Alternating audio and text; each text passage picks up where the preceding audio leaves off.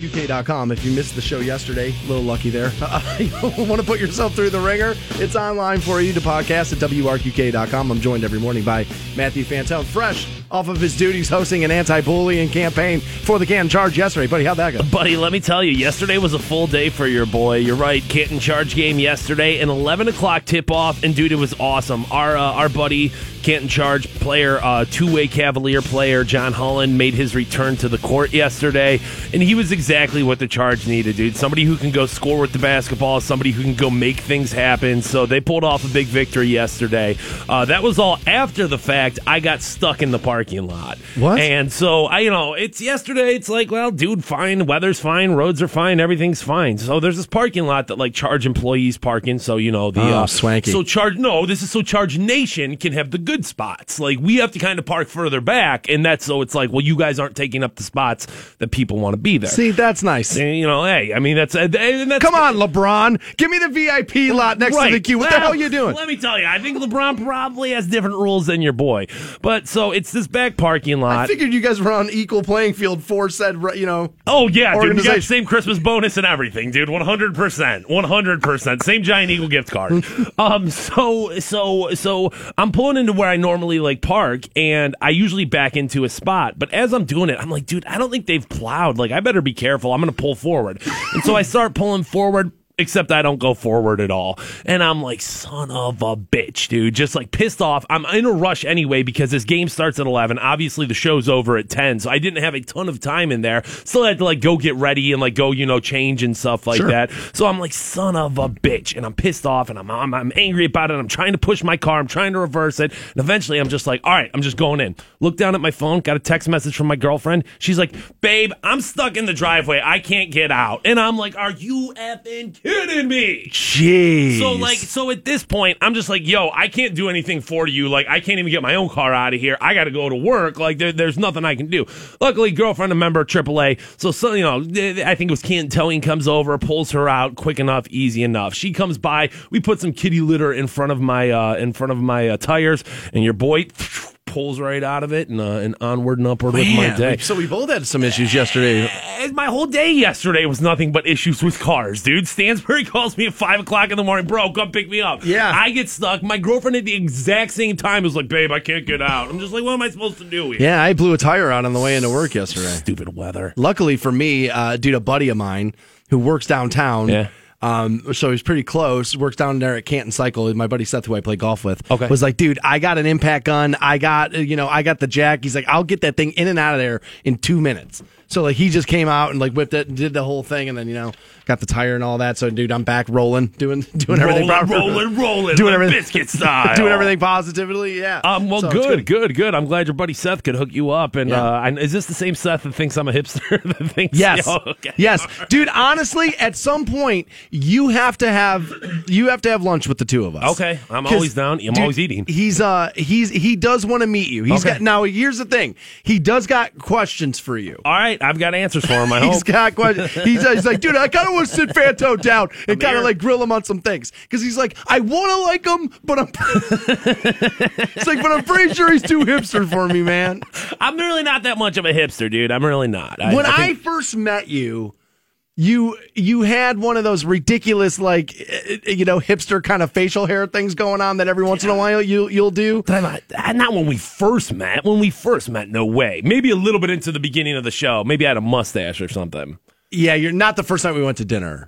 No, no, you weren't No. hipster at all. We were both too poor to be anything. Right? man. No, yeah. At that point, dude, no, no way I could be a hipster. no, you know you're right about that. I think a part of the problem is, you know, I started the show. I was I was living in downtown Canton. Now that I've moved like into like a normal neighborhood, I feel like, all right, dude, I don't need a unicycle. I don't need an all organic beard compound. I don't even have a beard. What am I doing here?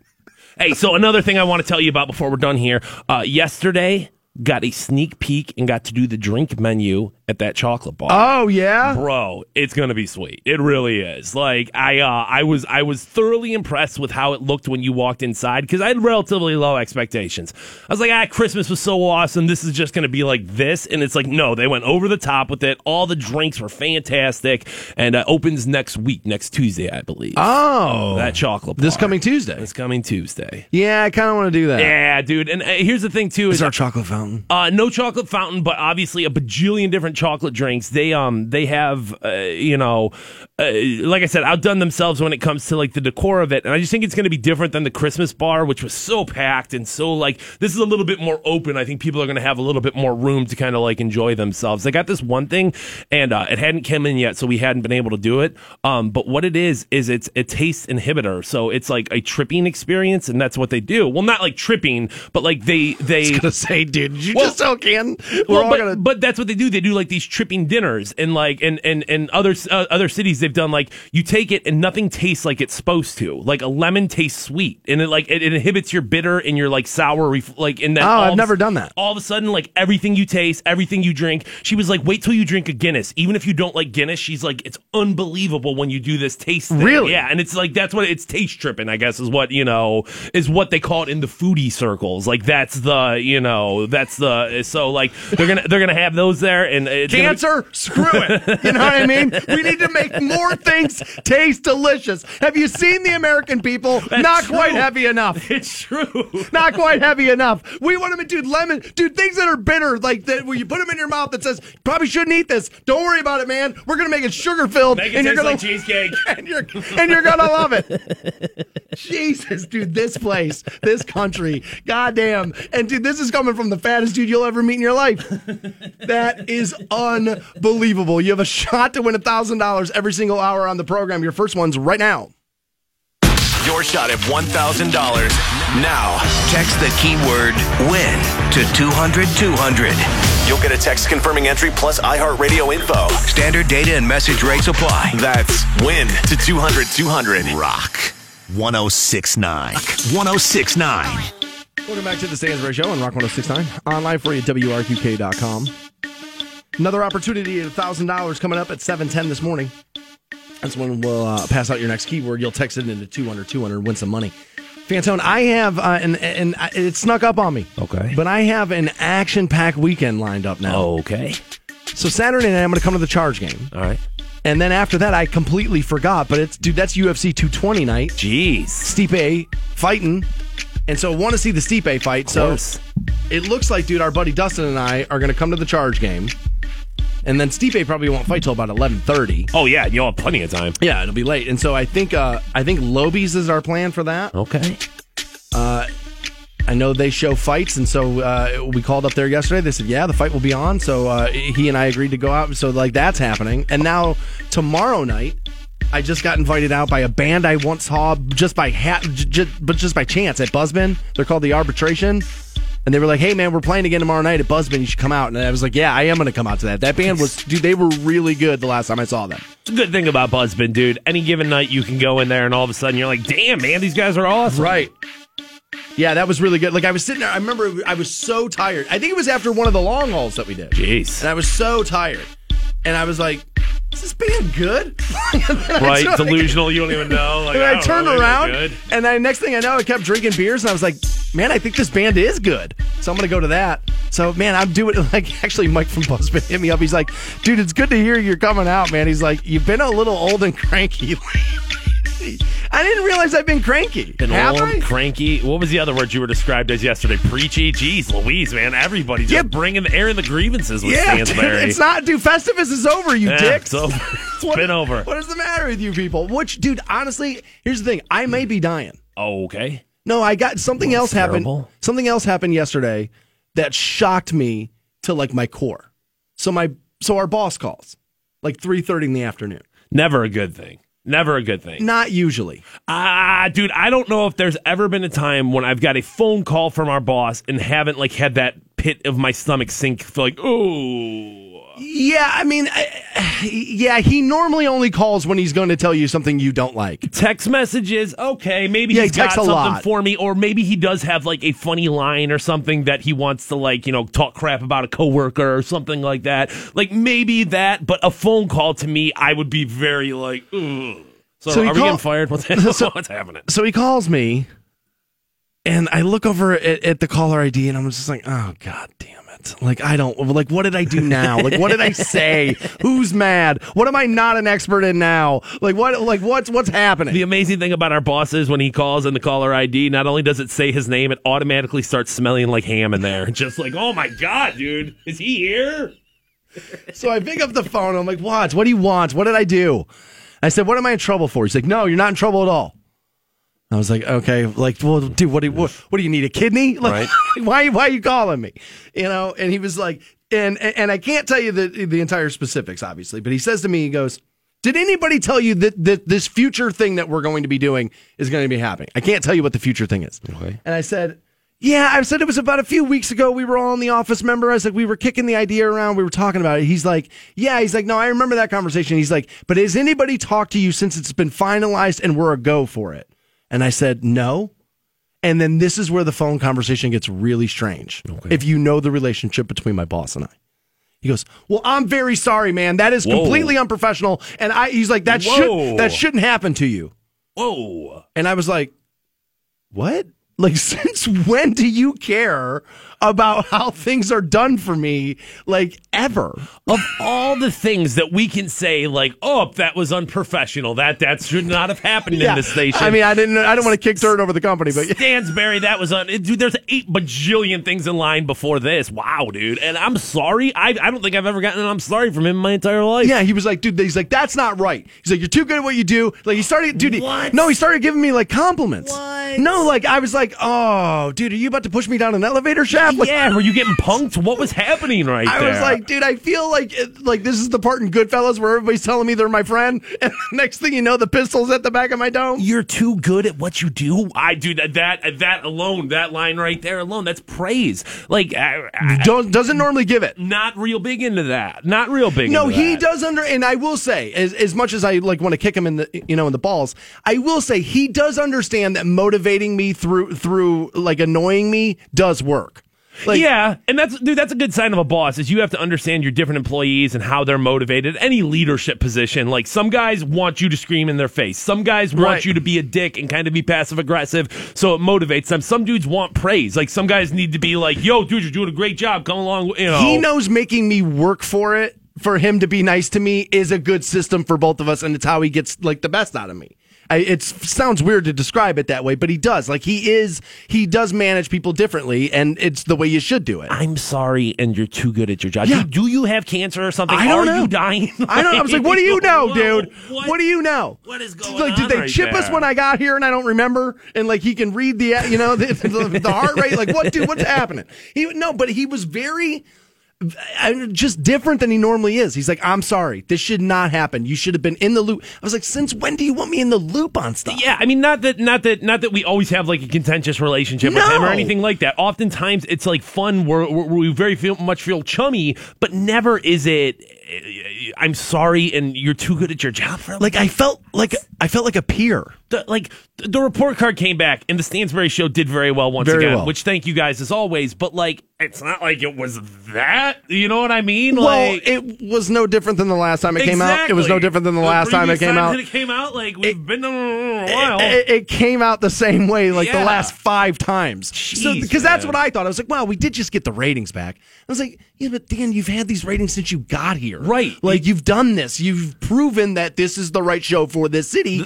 so like that that wasn't it. That's not the thing that's making it. That would not and dude, he's not the he wouldn't do that. He like it- dude, the last thing he would do is give is start to treat you differently and better over good ratings because he would worry, and rightfully so, that it would go to your head and you'd start phoning it in. We're we're we're missing a piece of this equation. I know Right. we are. I know we are. And here's honestly what I think It's it is. tomorrow when they push me out the back door, right? Here's what I think it is.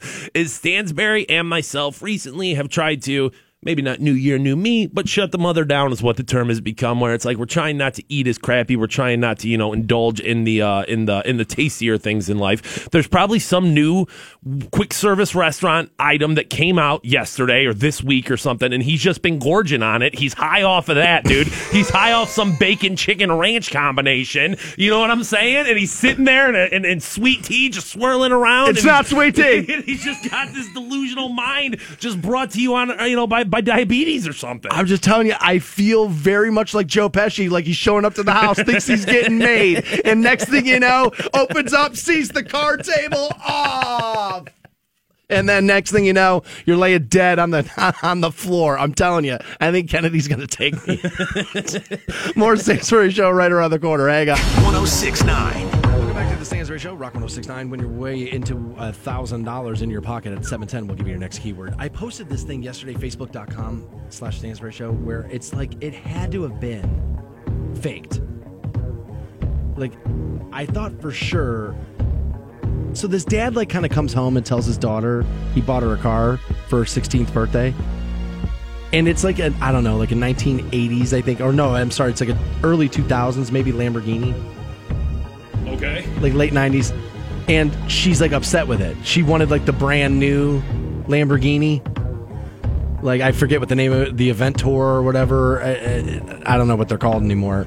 And like that's the one she wanted. She didn't want and she's like looking at it. She's like what's that? He's like well you said you wanted a lambo. She's like yeah i wanted the new one. And she's like i need it by the end of christmas break dad. And if you look at their house it doesn't look like this dude can I mean, it doesn't. It's not bad. Like somebody on Facebook called it like an s hole, and I was like, "Wow, Jeez. dude! Like this is these are the kind of houses we all live in." So like that's what it is. It's like like the neighborhood doesn't look like that extravagant. The house doesn't look like crazy expensive.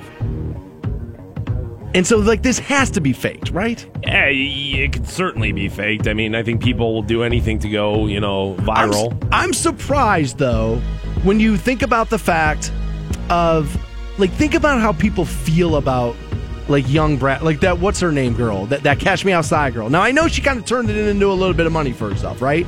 But they're the vitriol that people had for her. Like you, Yeah. I, I did for me as a dad. I don't know if I would if I would fake something like this to that that could bring that kind of negative attention to my daughter on. Um, but when you, I don't know, yeah, as, as a good parent, you probably wouldn't be the kind of person to do that. But I mean, think about parents, how many terrible parents there are out there, and who would totally do something like that. I um, I'm not, I mean, dude, I mean, parent, parents sign off for your kid to be on 16 and pregnant. You know what I mean? And it's like that's not a good look for you or your family, but people will still do it because you're on MTV, and it's like, well, dude, if I'm gonna get hundred thousand views on this video, then yeah. All right. Well, I'm, I don't want to speak out of turn because I don't know. But does MTV pay you? Uh. like, if you get paid to be on 16 and pregnant, I could see how like a family that's like, well, dude, we're about to have a 16 year old with a baby. Like, we need money. Like, I could see how that could happen. Posting this video isn't necessarily going to lead to money, but it can lead to online harassment about your daughter being a little like you know bastard. but it could lead to you know her being the next catch me outside girl you know what i'm saying like yeah, some I- people just don't balance it out the way that you do There's there you- you're right that could happen. It's just for me life is about risk versus reward. And I'm not sure when you're talking about my 15 year old daughter, I would want to protect her as much as I could versus like, you know, let, me- let me invite this kind of stuff in. I um I mean dude buy your kids whatever you want. And here's the deal is that poor rich uh, up down for the past you know for as long as society's been around teenagers are going to be ungrateful. They are going to be little brats about things because they don't understand. They don't have perspective on stuff. So like I, I, here I- I wish you know it's like well you'd find yourself in a position where you could buy your kids something that's that extravagant but like I'm not going to because here's the deal I'm sure somewhere along the line somebody brought their kid like hey here's a Ch- Chevy celebrity and they're like Ugh, really I got to be on this piece of crap you know what I mean? So like, uh, it just, it just, I, I, I just think there's plenty of examples there of of kids that are going to act like brats. What was your first car? Uh, a Buick LeSabre, like a '94 or something like that. Yeah, I, Yeah. Uh, I did. Like, I, I remember. I think my first car cost five hundred bucks. It had to be a stick Right. shift because my dad was like, "No, dude, you have to learn. Like, that's the thing. You have to learn how to drive stick." And so my first car, my brother and I both, our first cars had to be stick shifts.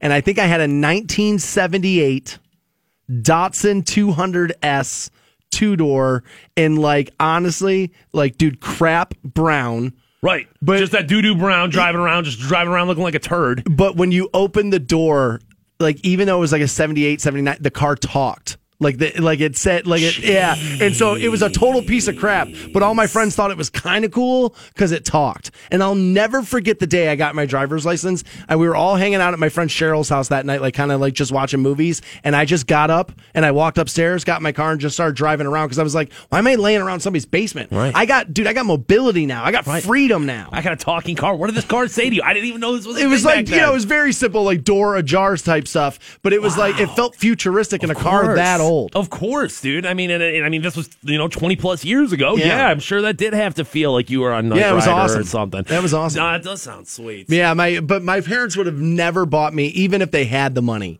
I don't think my dad would have ever bought me like a really nice first. Well, car. no, I mean, especially even if you're ultra wealthy, I mean, you got to think like putting a, a child behind the wheel of a Lamborghini, like that's just asking for troubles. But like, I would definitely want to put my kid in something like safe and modern and like, you know what I mean? Like, oh, if I had the ability, Right. yeah. I mean, do dual side airbags, yes. If you can buy your kid a thirty-five thousand dollar car because you have the money, I'm not going to hate on you for that. I'm But- not. I mean, but putting your kid behind a powerful sports car like that's probably not the best idea. No, dude, look what happened to Paul Walker for Christ's sakes. That's a grown man Right. in movies about Right. fast cars. Like, dude, your 16 year old daughter is not going to know how to handle a $350,000 Italian pristine machine. Like, she's not going to know how to handle that. And it's not slack on. It's not slack on her. It's just like, dude, it takes you know, got to be the wheel man to be able to do Oh, is stuff. that what you gotta be now? I don't know. I, how the hell would I know? I'd probably crash that thing in the first 20 seconds I had it. Who only knows? I didn't know this and uh, until last night, dude. Do you realize if the Vikings make the Super Bowl, that they're going to be in their home stadium? I didn't. I forgot did. that the game was in Minnesota. Um, and boy, oh boy, you can uh, you can point to a million different examples. of, Well, NFL ratings are down and nobody's going to those games, but those Vikings games, dude, those things look insane. Like just all those people in there, they're all doing that skull clap thing. Well, you know what that is, right? I What mean, it's like, that, dude, that fan base has been starved, but they still go all the time because it's the thing to do in Minnesota. And so now that they're good, yeah, the passion is real. Like this is awesome to watch visually. Like Oh, I retweeted a video from like that final touchdown the other night, and when that thing happens and that place explodes, like I'm on the Vikings train. Right. Like I know they probably don't have it in them to win the Super Bowl if you face Tom Brady in a Super Bowl, but I want them to. I want Case Keenum to slay the dragon. I want to see it happen. Like I am right now. I'm a Vikings fan right now. I can hear my buddy Tyler like screaming because he's a huge Vikings fan. I can hear him screaming at the radio right now. Well, you know, at some point, it's like if you want to be interested in the game, you might as well pick a team Right. out of the final four left. Exactly. I think I'm okay literally with any of these teams winning. I've always liked the Eagles because I was a Randall Cunningham fan. Oh, good. Yeah, I like Randall. like I like the Jaguars just because they feel like such an underdog, you know, like such a like, well, that's never going to happen. You're right. The Vikings have this like funness to them right now. Yeah. Case Keenum is a blast to watch. Like, He's fun. He's just a dynamic. You know what he feels like to me? I'm not going to say that they has the same amount of talent or will have the same amount of career, but he feels like a very similar Kurt Warner story, Yeah. where a guy that people thought, nah, maybe not, not so much, and then you give him the right machine, and all of a sudden it's like, oh, well, he's competent enough, yeah. And I'm not necessarily a Patriots fan. If anything, I'm kind of eh and over it. But at the same time, I mean, if they can put up another one, that's history being made right there. Yeah, right? anytime you're watching, you know, history like that, it's hard to hate on that. And you know, I, I, people argue back and forth. I'm not sure dynasties are necessarily bad for leagues, right? Like, haven't the ratings been up in the NBA finals because it's been Golden State and the Cavs, and so like, it, it's like you two really good teams going back and forth. I think people get say that they get tired. It's like a sex scandal, right? People say they get tired of it, but if you put it in the newspaper, that's what everybody's going to buy. Now I know I just said newspaper and just shot a serious hole hole in my argument, but some of us still read them.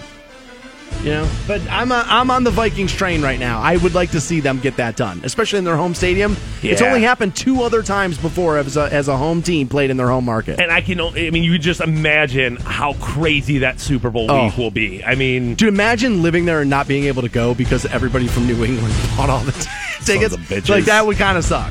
That would kind of suck. And I'm, I don't know what tickets are. but- did you see Tom Brady uh, mess his hand up yesterday? They say they took a they took some scopes of it or whatever, and they say there's no structural damage and that he will play. But here's the thing: I was talking to my buddy Dustin about this yesterday, dude.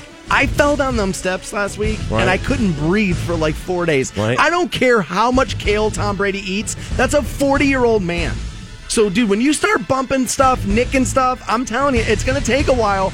Now, he's in better shape than I am. A little bit, A little bit. Might have taken better care of his body. Not a lot. And I don't have like I don't have special cold sleep pajamas the way that guy does or whatever the hell else he's trying to like, you know, snake oil sell.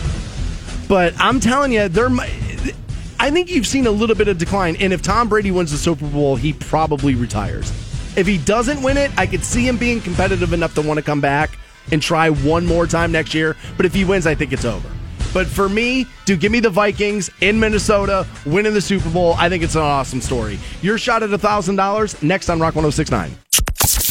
The Stansberry Show. Canton's Rock Station. Rock 1069. Hey guys, you got Stansbury. Rock 1069. Welcome back to the Stansbury Show, Rock 1069. Your opportunity to win $1,000 right around the corner. I was uh, reading this article because I'm one of these people that I have trouble falling asleep. All right. Like sometimes I'll just toss and turn in bed. Last night was one of them. And they hit on a couple of things that you can do to try to fall asleep a little bit better. And I think I might be doing one of these uh, that's keeping me from getting the sleep I want. And they say, dude, only go to your bed when you want to go to bed. Like, don't hang out in it. And I'm a little guilty of this. Like, what I try to do is sleep from 8 to 4. Now, what normally ends up happening is it's normally 9:30 to 4. Like 8's just a little early for me for some reason. But normally 9 9:30 and I'm like, "All right, now I can, I can go to bed, right?" Yeah, and that's still putting you up over six hours of sleep. And I mean, it, different people, different needs, but I think for the most part, most adults can get by anywhere from six to eight. Yeah, I mean, know, dude, they say 7 optimal, you know, but 6 is probably going to, you know, I, I think a lot of people are getting a lot less than that. Oh, of and so, course. you know what I mean? So I'll take it. But they say if but one of the things I'll do is and this is going to sound so like odd to a lot of you who just don't have the kind of schedule we do is like I'll go to bed like to my bed around 6:30. Like I'm and then I'm like, all right, well I'll just watch Netflix in bed and then maybe by then I'll just like wind down and I'll be asleep by 8 8:30. But what they say is is that you're not because you're conditioning your body to go through what they're calling now conditional or I'm sorry, conditioned arousal, which is caused by doing things in bed that will train your brain that will keep you awake rather than like you fall asleep. Meaning, dude, if you're laying in bed, like, yeah, you're going to try to go to sleep, but you're not sleeping yet. So let's check my phone or let's, uh, you know, let's check the work email or, you know, let's watch a little bit of Netflix. They say it's the, the amount of people that tell a doctor that they go to bed at nine o'clock every night and it takes them two and a half hours to fall asleep. He says that's not good for you. He's like, only go to your bed when you're ready to go to. So I wonder if I'd be better off just waiting until like 8:15 start falling asleep on the couch. and then like walk into the bedroom and just lay in bed, shut my eyes, don't turn on Netflix because I'm one of those people. I kind of need something to fall asleep to though. Mm-hmm. like if I'm just laying there, it feels like then doing like doing my homework. Like if I'm laying in bed and I and I'm not doing anything and I'm focusing on the fact that I want to go to sleep, then it feels like something I have to do. Right. And then I just I can't do it. Well, and then the pressure's on. It's like peeing in front of other people. Right. It's like you're. I can do this. I know I can do this. Why can't I do this right now? I know, you know, and you freak out in your Same own mind. exact there. thing, yeah. Yeah. No, I, I, I, I get it. I am. uh I buy that very much, and I think that's why a lot of times, if you can't sleep, some people just lay there flopping, turning, you know, uh, keeping their partner up. I think sometimes that's why it's just better to go out on the couch and like, you know what I mean. And at least then it feels different. And then maybe half an hour from now, when you feel sleepy again, go back up to bed. See, I uh, yeah, I mean maybe I don't know. I my system obviously doesn't work because like sometimes I'll get so desperate that I'll try like old wives' tale stuff. Right. Like I'll just be laying in bed and I'll be like, well, maybe count the sheep. I mean, like, and then so like I was like, all right, well, don't count sheep because now you just feel like an idiot. But just start counting maybe. Like, all right, well, uh, and then you know you try stuff and like, but they actually say in this article again though that warm milk like that legitimately will work. That there's a protein in it that like honestly that will, but. There's nothing sounds more. I don't drink milk to begin with because I was allergic to it when I was first born. Never really got the taste for it. Don't much care for it. But there's warm milk just sounds bad. I love milk. Drink probably. I mean, it, it will take me under a week to drink a gallon by myself. Like I drink milk all the time, but like no Really? warm milk, and especially milk right before bed because sometimes you get all mucusy. You might get a little bit like gassy and stuff. I don't know if I necessarily recommend that. I remember it was like maybe was it four or five, maybe six years ago, where somebody was like, "Dude, you've never just like sat down and drank milk." Because I was allergic to it when I was first born. Now I like I'll eat ice cream, like milk in my cereal, and I'll drink it after that and stuff like that. But to pour it out of a carton into into like a glass and drink it does not sound good to me. And I tried it once, and I I couldn't even get halfway through the glass. I didn't like it. And, then as we're talking, as we're talking about it, I have a carton uh, of it in the fridge here for cereal and like protein shakes and that kind of stuff. Like where I was like, as I'm talking about, it, I'm like, well, dude, maybe during the break, go get a glass and drink it. But I know I'm not, not going to like it. Well, maybe microwave it and then you'll get all sleepy. You can go take a little nap. I don't, dude. That sounds disgusting. To I me. um I, I I- I sleep. I'm wait until I'm almost asleep on the couch, then I go upstairs. I feel I'm very old manish in that, and I yeah, that is an old man thing. and like and like I'm sitting there watching Wheel of Fortune. My eyes are closing. My girlfriend will be like, "Babe, do you want to go to bed?" And I'm like, "No, still watching this." You know what I mean? Like, See, I worry that I, what what I why I don't like to do that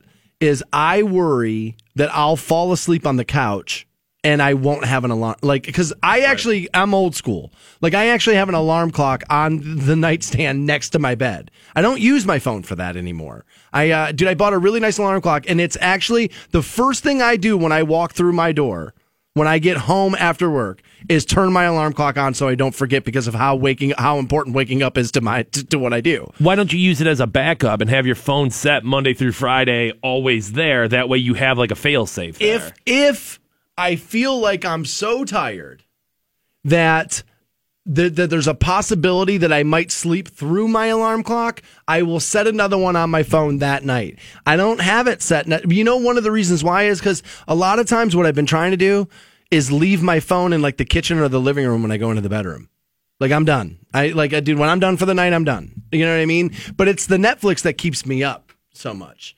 And sometimes now the Nintendo Switch because the thing's mobile and you can take it anywhere yeah, you don't want. bring your phone in here, but bring in your mobile gaming device. Which, by the way, I did bring that in for you today, so you could see a little Zelda on it. So okay, at some point, all right. dude, uh, at some point you can crank that yeah, I up. would, and- uh, I would like to see that. yeah, dude, the Zelda's uh, the Zelda's pretty great. And if you win yourself a thousand dollars, you could buy yourself a Switch. Your next opportunity at it is right now. Your shot at $1,000. Now, text the keyword bills to 200 200. You'll get a text confirming entry plus 1069. Welcome back to the Stansbury Show on Rock 1069. We have a four pack of tickets for the Home and Garden Show, big Home and Garden Show. Pass those out here momentarily. Dude, I mean, we've given away a bunch of awesome stuff, and A lot of things, and, and, and and throughout the history, my girlfriend's always made the joke of like, oh, you know what the worst part about dating you is? Is I can't win radio station contests anymore. She never won in one, you know, before, but never in my life has she been so like, yo, you better get that as she has with these home and garden show tickets, bro. She is on my ass every day. Like, you got those tickets yet? And I'm like, no, you know, they've got some up there, and I'm sure if I ask promotions, they'll be able to get me a pair. She's like, you better lock them down. So she's on it. Oh, dude, she is on yeah, it. it's because you guys moved into a house. on it. Oh, dude, you know the amount of chores you're gonna have when you get home from that? Dude, you're not the flipper flop guy. No, dude, not at all. I don't even know if that's the name of a show, but it sounds like Oh, one. dude, flipping, flopping. That's all they do on those stupid shows anymore. It's it. I love those shows. I love that kind of stuff. I don't watch that kind of stuff anymore just because I don't have cable. But like, I um, I do like it. But the joke everybody makes about it are true. It's like that, dude. You so you're tw- you're both 24. You both are baristas, but you're gonna buy a three hundred ninety thousand dollar condo and in, outside of San Francisco. Like what? How the hell are you doing that? That- So those shows are always a little odd like that, but Always talking about barn doors and stuff. And I'm like, what do I need a barn door in my house for, Megan? That's stupid. She's like, no, we need one. it's rustic. We need one. It's rustic. White people, what are we doing? Sweetheart, look up and down the street. Everybody's got a door in their front lawn waiting, wait, waiting to be thrown out. Trust me, I'll, dude. As soon as they, dude, the, the next time the home invasion happens, honey, I'll hang the door up in the living room. Right, our back door has been kicked out, but she wants a barn door in the middle of our house. What? Oh God. what? Do you gotta get that chick a hobby. I do. Otherwise, she's gonna give you a few hobbies and you don't want them. Dude, speaking of shows, you know how I was I was all about that life below zero. Yep. Which is about people living in like the Arctic of you know Alaska and all that. As a matter of fact, the one chick is like 200 miles north of the Arctic Circle. Crazy. And so like I'm I'm still like all down the rabbit hole of it, right? But yesterday I watched this episode where this guy like killed one. I think it was a caribou. Right? All right. Pops the eye out of it. Jeez. And then takes his finger, scoops the eye ah. cavity out, and then was like, look at all that fat. He's like, this is delicious. And just puts it in his mouth and starts eating it. and I was like, yeah, I think that's where your boy's like, I want to go home. Right, right, right. Don't get me wrong. There's a little bit of like, yeah, man, I'm gonna be rugged. I'm gonna have a flannel. I'm gonna be up there in Alaska doing it. And then when you've got to No. when you've got to suck the marrow off the bone of an elk, dude, I- you're not gonna be doing that. When I saw that, I was just like, Jesus, is that manly? Like, I don't know. Like, dude, like, I, dude, no, I, I know gay marriage is legal. I hope they don't force it. Like, 'cause I gotta tell you, dude, like, I felt so bitch I was like, I would have to be that guy's companion. Like, I'd be the gatherer. There's no way I could stick my finger into the of a, something that's been dead 20 seconds, rip out the eye fat behind the eyeball and eat it. Now, I, I mean, I'm sure this guy was this guy before he came to Alaska, but you don't think maybe in like survival mode, Stansbury, you think you're out there and you've just got a hatchet Yes. and maybe like a you know like a, a fox fur or something like that. You're you're not you're not going to be able to. If it's if it's suck eye fat or die, Okay. then yeah, I think your boy could stay alive. But deep down inside, you know that like there's you know there's there there's onion rings somewhere. deep down inside, That's what I'll be thinking. Like I'll be thinking, like, dude, you could have died of a coronary by having things that were delicious. Instead, you're dying, freezing to death. And uh, you know these these people on this show, right? Like they all talk about how they're, you know, how we don't want to live, we want to thrive. It's like, bro, you're sleeping with your goddamn mittens on. You're not thriving. I got four video game systems, Napoli's that delivers. I'm thriving. Why, dude, don't talk down to me because I have electricity and I got heat in my house and you kill caribou. And dude, they keep saying this too. Dude, every other word they use is English. But when they want to talk about their boots, then they're mock mocks and our mock mocks. And all four of the people that they do, because they're all in different versions, you know, portions of Alaska, and they all say mock mock. It's like, dude, every other word you're using is English. Just say boots. They even say gloves and mittens. There's no like special Alaskan word for that. Why is it got to be mock mocks for the boots? I was so angry. Isn't there like 17 Eskimo words for snow? Isn't that what they always say? So I don't know. I mean, you, you know, regional dialect I would expect to happen But there. what? That's the thing. There's one. There's one. like the rest of it is all normal. The rest of it, th- th- there's no other words I didn't know. And then all of a sudden, it's like, yeah, we're gonna make some mock mocks, and I was like, oh god, what is this annoying thing? And then they're like, mock mock is boot. I was like, well, if you're not gonna use, you know, an Eskimo word for glove or mitten. Maybe mitten is mitten the Eskimo Yeah, word for mitten. I don't know. I don't know. I'm not, I'm not up on Eskimo language. So, we are not so- experts on that. I am. We are not. Not we are even not. close. Not even close.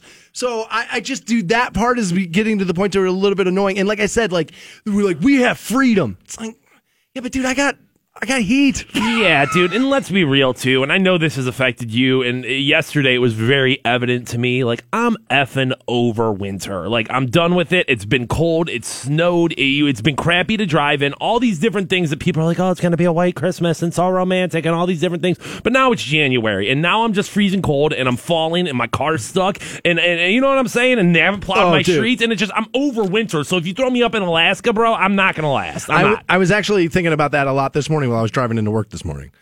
As I was like, man, it's freezing cold still. Like it's not like not like it was two weeks ago, but it's still cold. Right. And like, there's part of me, yeah. I guess start thinking about it, like, dude, when's the la- like, dude, I haven't hit a golf ball in like forever. Like, dude, I need to get back out to the pines and hit the dude play some golf. Like, dude, the weather needs to crack. Like, I'm starting to lose it. Maybe it's just been the past two or three winters have seemed pretty mellow to me. They've seemed pretty like, well, we had, you know, a couple snows, but it really wasn't that cold. But this has just been this like weeks long cold streak and just snow everywhere. enough. And dude, enough. It, it is. I'm, I'm over winter. I'm done with it. normally people make a huge deal over like who's going to do like the halftime show at Yeah. like the Super Bowl or who's going to sing the national anthem. It turns out the NHL has the same problem, dude. People are pissed that Kid Rock is going to headline the All Star game. Like it's in Tampa Bay, so if you ask me, Kid Rock's the perfect. if you've ever been to Tampa, dude, it's like, dude, it's the redneck Riviera. Like Kid Rock makes all the sense in the world. One of my boys just got hired in Tampa for working for WFLZ in the company right there. So yeah, I'm pretty excited about that. Making the Tampa trip down there, like that's gonna be that's, that's gonna be a good one, man. Yeah, that's where Bo used to work. That's, I, uh, where, that's, that's where Bo Matthews came from. I uh I uh I I I don't see what the problem with Kid Rock is. Like what's the what's the argument there? Well, people are like, you know, um, people say, well, you know, it's the same night as the Grammy, so he was available. Do people have issues because apparently they view him as racist? I wouldn't think that that necessarily would be a very Um, How's this a controversial hire? Like, well. I just don't think that would be like. I don't think the NHL would necessarily care so much about that, right? well, you know, I, I, I don't know, but I mean, like, here's a woman who tweeted about it. Said minorities, people of color, and women already feel like the NHL doesn't care about them at all. Having Kid Rock as the All Star Game entertainment just underlies that point. So this lady doesn't watch NHL anyway. So you know what I mean? Like it's probably like. ah, Zachary tweeted in about it and said Kid Rock noted racists perform at an event in which one of the teams is captained by the NHL's only ever minority superstar who gets pelted with racist tweets every time he wins a playoff series. Is there And he's saying this is why the NFL can't expand its viewership. is is there, is there like a, a stud black hockey player right now? I don't watch hockey. I don't yeah, know. I there is Subban, right? I believe is his last name. know. I hope I Subban. It's either Subban or Subban. All right. I, I, I but yeah, he, he's really good, like really good. I now having a friend who lived in Montreal and they're wild about the Canadians up there. You know what she says is she's like, you know, people. She's like, you people think Canada is like this. She's like, Dan, ninety percent of it is redneck as hell. She's like, you get out. She's like, you get outside the city of Montreal. She's like, it's like anywhere else. She's like, dude, we have redneck hillbillies here. I didn't know that. Like, I thought that was an American thing. mm I've watched enough Trailer Park Boys to know. I mean, Oh, yeah, honestly, that's right. That was kind of the thing that opened up my like, yeah, dude, that's what's happening in Canada, just like here. Like, it's no difference.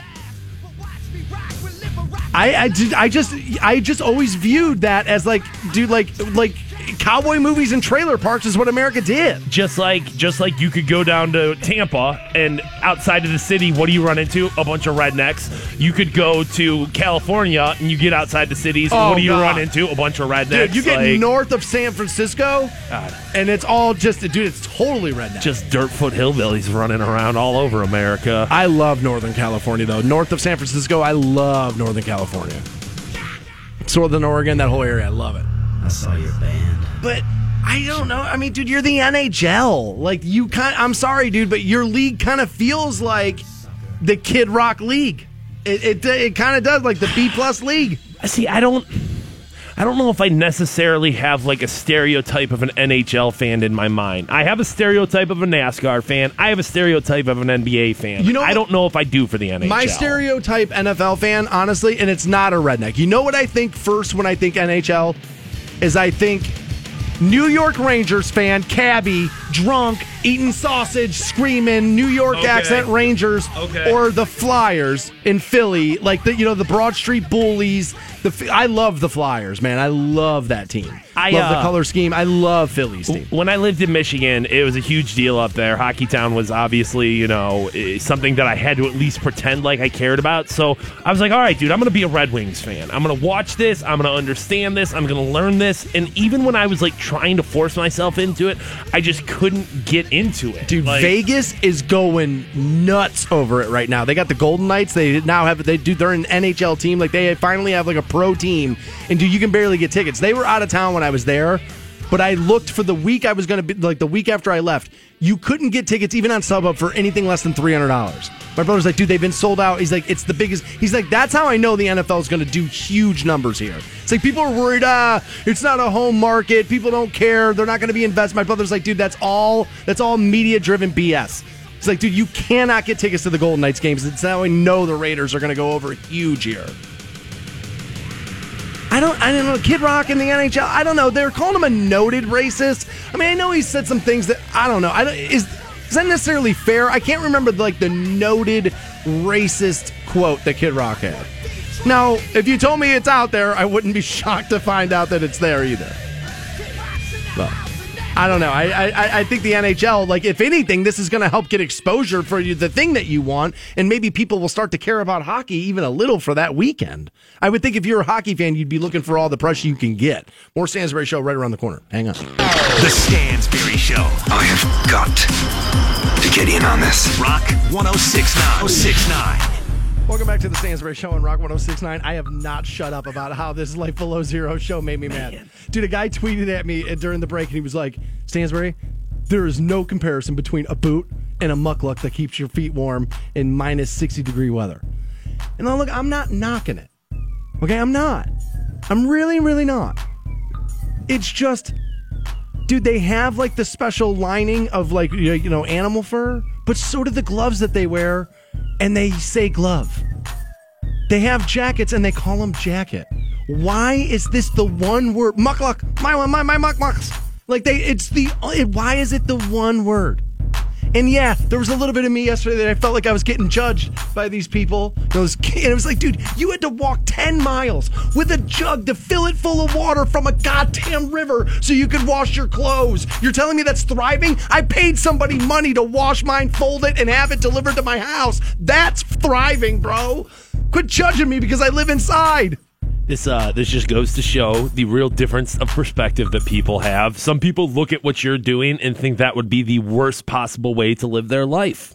They want to wear their muck mucks or whatever the hell they're called. I now I do I, I I get the idea of like not punching a clock. Like somebody Right. said, you know, we don't work for anybody, we work for us. Yeah, but dude, you work 20 hours a day, seven, yeah. seven days a week. Dude, if you don't trek the tundra and shoot a moose, you don't eat, bro. Like, so freedom of what? Like, what Freedom eat freedom? eyeball. You're not doing whatever you want. You're sitting in the freezing cold hoping that an animal walks by you so you can eat it. That's not, I don't know. Is that, I guess you're right. It's perspective. It's like, what is thriving? I mean, dude, think about how many dudes listening to us right now have sat out in the freezing cold over the past month waiting for an animal to walk by so that they could kill it. yeah, but that's just it. It was partially because they wanted to kill it. It's not necessarily, it is, there, there's a little bit of sport in that. So I'm sure they're enjoying parts of it while they're doing it. Yes.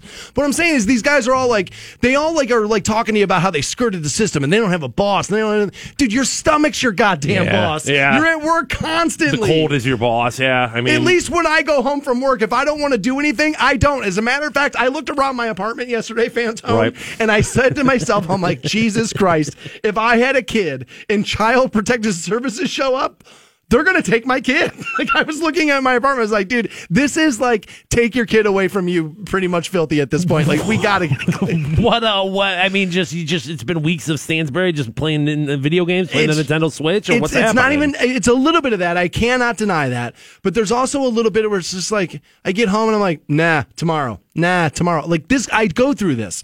Like i go through zones where it's like i'm so anal and everything's got to be the cleanest it's ever been or i don't want to be anywhere near it and then I'll get a little bit depressed or something will happen. I'll just be like, all right, tomorrow, tomorrow, tomorrow. And dude, it's been, I don't what looks like weeks of tomorrows. even just lazy yeah even just laziness of it uh, of of i don't want to do it that's one of the blessings and the curses of living by yourself i always felt like if i wanted to i could keep my house like immaculately clean just because no one else lived there nobody else was creating a mess i was accountable for it but at the same time it very much would turn into like eh yeah but nobody's making me clean it up so why not just walk past it here's what I do. You ever been on a bad date and you thought to yourself, instead of bailing out of this, let's just start saying worse stuff and Right, see how see how bad far we can push it? See how let's see how bad we can make Okay. how, how bad we can make this date. Like that's kind of what happens with me sometimes. I'm like, dude, I should clean that, and I'm like. Let's push it. like it's some like it's some evil game against myself. Like it's some Hunger Games trial I have going on. But like it's pretty bad. Like I might let you in there right now right but I wouldn't let like I would not let a girl like like I would not let Let a a woman come into my house tonight. Like if somebody said like if a woman said to me, "Hey, I'm going to come over, we're going to hang out," I would have to spend a good portion of my day today getting it female ready. do that do that that mad rush of cleaning up and I throwing had done things- it last week right and I had it clean, and then that snowstorm hit, and I was like kind of immobile on the couch after falling down the steps, and so like that weekend, it just started to build, man. And like we were off that Monday, and then I came back to work, and so, so I haven't cleaned it the entire weekend. I had no. Where are we? Thursday. just the same levels as the snow out there, just inches of accumulation of garbage. There's just Halo Top ice cream tops everywhere. Just Napoli's pizza box is just Dude. like- All right, let's play this game because I'll tell you. All right. Give me the over under of how many Halo Top ice cream uh, tubs are in my house right that that are that are finished. finished in your house right now. Yeah. I'm gonna say sitting around your living room, probably five, probably another three in the trash. I'm gonna say I'm gonna say over seven and a half. Yeah, you're too good at this game. Dude, your boy found 280 calorie ice cream and he's just eating them three at a rip. See, and that's the thing, dude. Is why don't you just eat normal ice cream instead of sucking down four of them? Dude, your girlfriend and I were actually texting back and forth the other night about the flavors. We're like, dude, you gotta try this one. Gotta try this. Just both of our inner fat kids just texting each other because, dude, I did find their vanilla bean Yeah. is ridiculously good. It's like 240 calories. All right. It's ridiculously good. But that's the problem is when you eat three pints of it, it's not I mean, It's you might now as well no just- different. You might as well just had Ben no, and Jerry's. No, no. But you slam no trans fats on it. Your boy buys into it and eats every last thing he can get his hands on. You will not, you will not not believe what the youth. You think chewing on Tide Pods is weird? It is. Wait till I tell you what the kids in China are doing, and I can't wait for the Trump tweet about it. That and a thousand dollars up for grabs next. Hang on. The Stansbury Show. Guy knows how to party. Rock 1069. 9. Welcome back to the Stansbury Show, Rock 169. You have an opportunity to $1,000 here momentarily. We'll give you the next keyword. You're going to text it into 200 200, win some money. God, man, imagine starting your weekend off with an extra $1,000 in your pocket. That'd be nice, dude. It would, and just having that like available to you, like I, I probably wouldn't even, I probably wouldn't even go out crazy and spend it because knowing down the line something's gonna happen where you need that money. I feel like a halfer's the right call Okay. there, right? Like, because you're right. You're always a, a- like a minor like mistake away from a thousand dollar expenditure you didn't Mm-hmm. realize you were going to have. You're absolutely right about that, right? And we talk about that. I know multiple times throughout the year, stories will come up where it's like most Americans are woefully unprepared for like you know an emergency situation, right? But if you get like if money won, like Paul Newman said this in one of my favorite movies ever, The Color Money, that money won is twice as sweet as money earned, and he's right about that. So what I would do is you gotta. I mean, dude, you can't take it with you. You're, you know what I mean. Your- Life's short and all that. So take half, take five hundred, Right. and have fun with it. Right. Now, no, that doesn't necessarily mean be selfish with it. Take your kids somewhere, do something. Fine, or be selfish, whatever. Buy golf clubs for Stansbury, whatever you feel like you, you know you want to do. You know what I mean. But then take five hundred and put it in your savings account, and you're going to be happy you did it. Yeah, but you're probably gonna be more happy if you just spend the whole thousand at Gatsby's. You know what I'm saying? You just take that knot in there, just Dude. thick. I'm telling you, I think, dude, if you blew a thousand dollars in Gatsby's in a night, I'm telling you, that's a night you'll remember for the rest of your life. And about 60 kids are at least going to eat that next day. Right, right. That's the thing. You're not being selfish. You're spreading the love. You are. So the Tide Pod challenge has been taking the nation, right? Where kids are like, you know, biting into these Tide Pods or whatever.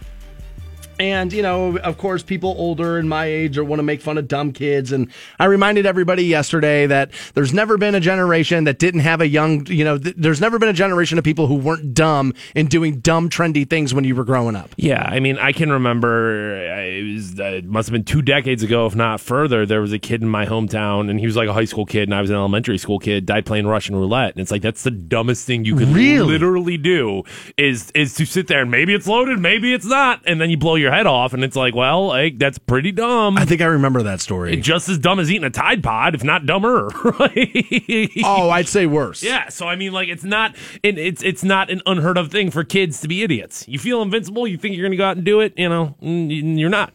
No, not at all. And so I just want to prove to you that America isn't the only place where really stupid things happen. All right. and that the youth of other countries, nations, are doing stupid things. This time it's China.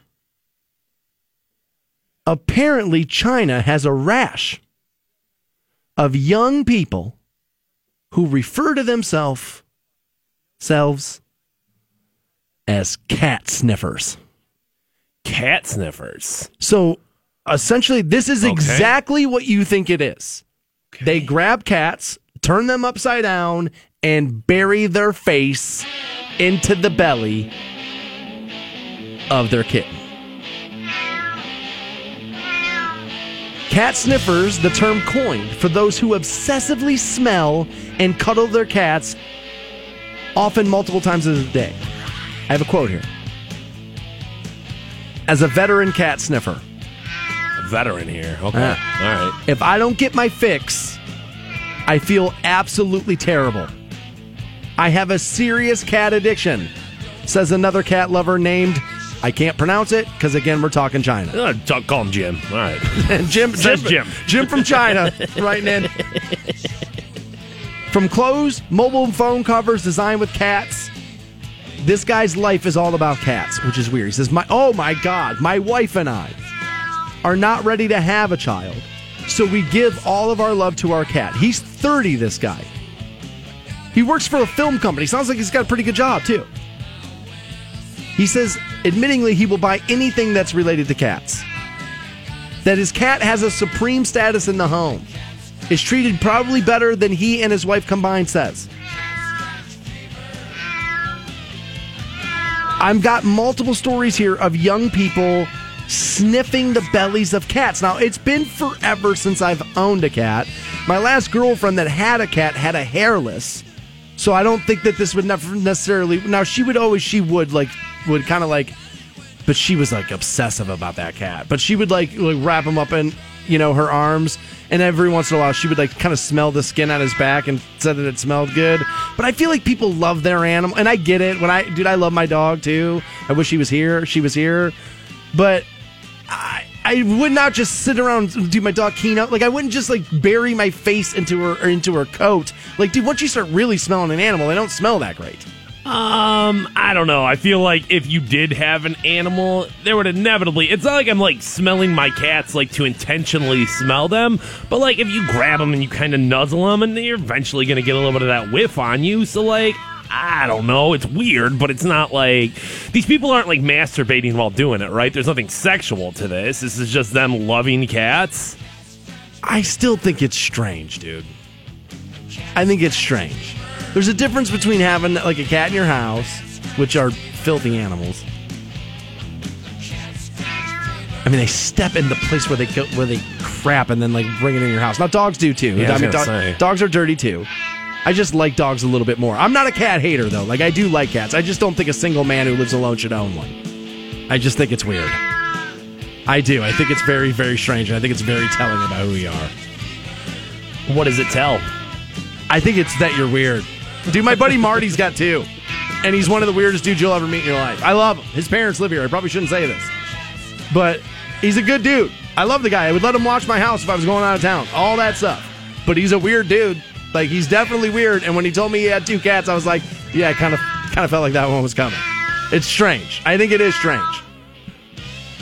You know, 20 years ago, I would have told you, well, it's a little feminine, but now there's groups and Twitter, you know, web rings and stuff, and I don't feel like getting fired today. But this is strange, dude. This guy spent $15,000 on a cat because it smelled better than the other one. Well, that's a bit excessive. I will agree to that. that, that seems like a little bit much there.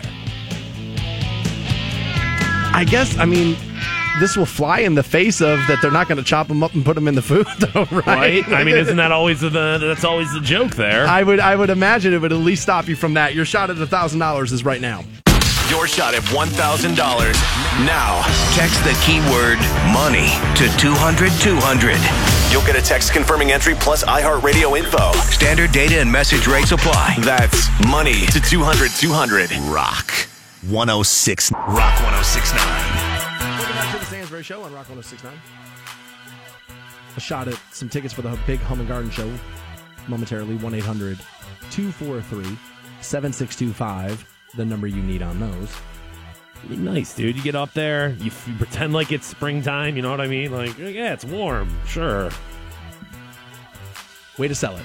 So there's a steroids scandal that is like rocking Hollywood and now sports entertainment, where TMZ has a report that Mark Wahlberg, Josh Duhamel, and WWE superstar Roman Reigns are all customers of a steroids dealer, Richard Rodriguez. All three celebs were named during a phone interview that he did from prison. Rodriguez claims that they used aliases to make the steroid purchases, which I would imagine you would do, or I don't know why you just wouldn't get Yeah. one of your minions, like one of the many people who works for you, to go do there. I'm sure, especially Mark Wahlberg. I mean, dude, they made his his life story into that TV show on HBO, Entourage. Just go get Turtle to go run down there and get you to the steroids. Yeah, I mean, there's plenty of guys that are going to be associated with you that are going to be able to do that. That's the one thing of this that made me say, I don't know. Like right out of the gate, is why would these three individuals be the ones to do this? Well, it depends on how we mo- on how we met them, right? Rodriguez is now being investigated by the DEA, already facing charges for conspiracy to distribute anabolic steroids and money laundering. He was indicted and arrested last year. Judge revoked his bail after prosecutors say they caught him lying about where he was planning to travel. Uh, they reached out to Wahlberg, TMZ did, and Duhamel and Reigns, and none of them have responded. Which I, you know, probably not. Normally, when you're accused of something, you don't really respond until more hardcore evidence comes out. But what more evidence do you need? Yeah. Well, I guess you're looking at it from the perspective of like, well, if I'm one of these dudes, of course, until there's charges or until something formal has happened, it's the easiest thing in the world to do is to ignore it. Is, is to pretend like it's not even happening. Well, that's what you would do, right? I, I don't have a problem with that. I'm saying though, as the as the viewer watching TV, watching these guys on TV, what more evidence do you need? I don't know how old Roman Reigns is, but Mark Wahlberg is an old man. Like, dude, I'm sorry. You don't look, you can work out all you want. I think, dude, I don't think it's crazy to think Mark Wahlberg takes steroids. No, I, I mean, I, I, I definitely don't think it's crazy. It does it. Does it make a difference because he's not an athlete, and will people really care? Well, see, that's why I wanted to talk about this because I find this to be very interesting and hypocritical, and I always really am interested at where America draws its lines of what people pretend to care about and which careers they want to take down. Because if this was an NFL player that you've never heard of, it could be an offensive lineman from like the Chicago Bears, a no name guy, but if he gets popped for steroids, fans want him out of the league. The league wants him out of the league. And why is that? And it's because you, the viewer, want to impose your morality standard onto what you watch on television right? That's fine. I'm fine with it. Except for the fact that Mark Wahlberg stars in movies that advertise during NFL games. And it's like, dude, dude, who do you think owns the companies that you want to boycott over NFL athletes using steroids? It's the movie studios. And they, do these guys own these companies. And so why is there a separate standard? Because, and this is, you know, a devil's advocate here, because Uh, the game is being played and like being played under the under the guise of it's an even playing field that everyone has an, an equal opportunity. Where it's like, does Mark Wahlberg does he get any competitive advantage from using steroids? Yes, you still look effable, which makes people want to put you in movies. Of course it does. He's keeping 25 year old actors at bay. But I guess uh, uh, the difference there is is that's like a competition of box office sales versus like competition of a game. Now he's got the talent too. Wahlberg has the talent, but so do NFL players, right? I just think it's very weird that people are like, we're going to boycott the advertisers. The advertisers are the movie studios. Why are you not mad at the movie studio? For putting drug addicted. Meanwhile, dude, do you ever notice that actors can snort coke, flip cars, do whatever? Movie comes out, nobody picketing Regal Cinemas or whoever like don't show this movie over this. But an athlete snorts a line of cocaine, buys it, you know what I mean, does something, and now all of a sudden everybody wants him run out of the league. The guy's not allowed to make a living. I, I, Why do we care about? Dude, at, at, the end of the day, it's all, it, dude, it's all entertainment. I and I, I think a lot of people what the difference is there is that to them it feels like a game. Like and it's like, well then yes, I'm going to judge you for that. And I know acting isn't any different at its core. You're, you're right. There, at there's the end of the day, there's money in it. There's entertainment, but people feel like it's just like when they like I feel like people complain more about rich athletes than they do like rich celebrities, singers, you know, a- act- actors or whatever, is because to them it feels like you're doing a game. Like it you're feel, cheating. It feel right. It feels like it, that that's the difference there is at its core it's acting versus like competing. I don't really see the distinction. I, I agree. I don't uh, see it. I, I find I, I there's I know that that's the argument. But to me, I really struggle to see that distinction, Fantone. And I think it's, this is, you want some, uh, maybe that is what it is though. Like, I don't know what else it could be. So that obviously is, I just don't understand why people feel that way. Like, the advertising that's running in the middle of those NFL games is the new Mark Wahlberg movie. So if you're going to threaten the exercise of like, well, we don't want to do this because, and dude, you don't think your kids look up to Mark Wahlberg the same way that they do a, an NFL quarterback? Of course they do. Why do you think he's the guy in the goddamn movie? I mean, if not more so, you know what I mean? Like because they think that he so. could be him. You at least think, well, maybe I could be an actor. Most kids know by the by age twelve, you're not going to play in well, pro sports. And I think at the very least, I mean, football is yes, it's a family game and like it's mass appeal or whatever. But at the same so time, movies. but much, I was going to say much more so. Movies are targeted towards kids kids. Like those Transformers movies are for your children. Those are designed for kids. So yeah, I'm sure they're going to identify more with Mark Wahlberg than they are Case Keenum. I just, dude, when I read this yesterday, I was like, all three of these dudes are going to skate. Like nothing will happen. We could find out they were guilty. We could find out they did it. And Mark Wahlberg will be in four blockbusters next year. Nothing will happen. But an NFL player you've never heard of needs to be ostracized and thrown out of the league because you want to pretend that you care. different governing bodies in the sense of the NFL has rules and regulations in place where the concept of movies, there's no big overseeing body like there is of the NFL. What kills me is that's what everybody always says to me is that well, they, you know, it's a corporate dude. The, there's no bigger corporations in America than the movie studios, right? I mean, I don't know, maybe there is, but you know what I'm saying. I don't want to get carried away with hyperbole, but they are huge Yeah. corporations. I- I- I- I mean, but- they, dude, the movie studios are the ones who own the casinos in Vegas. But just like, but but but like, you know, the Browns aren't necessarily going to be the ones that drug test their players. It's the NFL that's going to be doing that. There's no big, you know, there's no big governing body there like establishing that rule. Dude, I'm splitting hairs here. Yeah, you. 100, 100%. I'm not huffing at you. I'm huffing at something I'm reading on Twitter. I'm not huffing at you. You're not wrong, and you, dude, you're doing your job right now. you are. I, I- dude, I get it, right? But like this guy says, can somebody get injured if Mark Wahlberg takes steroids? Right now, there's a there's the beginning of a decent point Right. on why there should be a different line. All I'm saying is, yes, that's why the NFL wants it to be a different line. But let's not pretend that the average NFL fan gives a crap No. if a player gets hurt on the field. You don't They care. want that to happen. Are you kidding me? Like that's what you're watching the game hoping happens. Right. So And no. so like I don't know if that's really it. It's it's the beginning of a pretty solid point, but I'm not sure that that's enough. At what at what point in the future does this become like okay? The NFL obviously its governing body can say no, we don't want dudes on steroids. But even if it's not like steroids, at what point does it become like? I don't know, like weed, where it's it's like, all right, hey, it's not great. We're not going to let it in our league, but it's it's starting to become Well, legalized. It's starting, you know. The one reason why I've always said, and it is about your kids, it, that I've always said what I don't love about opening the doors for steroids is that, dude, you take a junior in Massillon who is a linebacker, and dude, he knows his just fa- desperate, and right? he knows his favorite player. You know what I mean? Take steroids, and dude, you play at a premier program like McKinley or Right. Massillon. Dude, you think those are feeder schools to colleges in the NFL? This is, dude, especially in this community, that's big business. And so I don't necessarily want high school football players running around taking steroids, but parents, let me just tell you this: whether his favorite NFL player does it or not, if your junior thinks it's going to help him, and he's the kind of kid who's going to take steroids, he's going to take them whether an athlete is doing it or not. To me, it just very much feels like the arguments that we make about prostitution, where it's like, you know, sunlight being the best disinfectant, you could introduce taxes into this, and you could introduce medical professionals into this. So instead of dudes grabbing, you know, uh, from their dude at the gym, from some from some dude, some guy at the gym, you've now introduced like a doctor into it and a nurse into it, and somebody who's able to actually like administer these responsibly, as opposed to letting it just be an underground black market thing. And that's why you have dudes who, you know, who end up. I mean, dude, I'm pro prostitution. I totally am. I've, I've seen the benefits of it in Vegas and in northern Nevada and, I, I Cherry mean- Avenue. and so and Cherry Avenue. absolutely, absolutely. And so I, I just, I guess, I, the double standard is what I don't understand. I mean, I'm obviously intelligent enough to know that double standards are always going to be part of the life that I live and the universe in which I operate.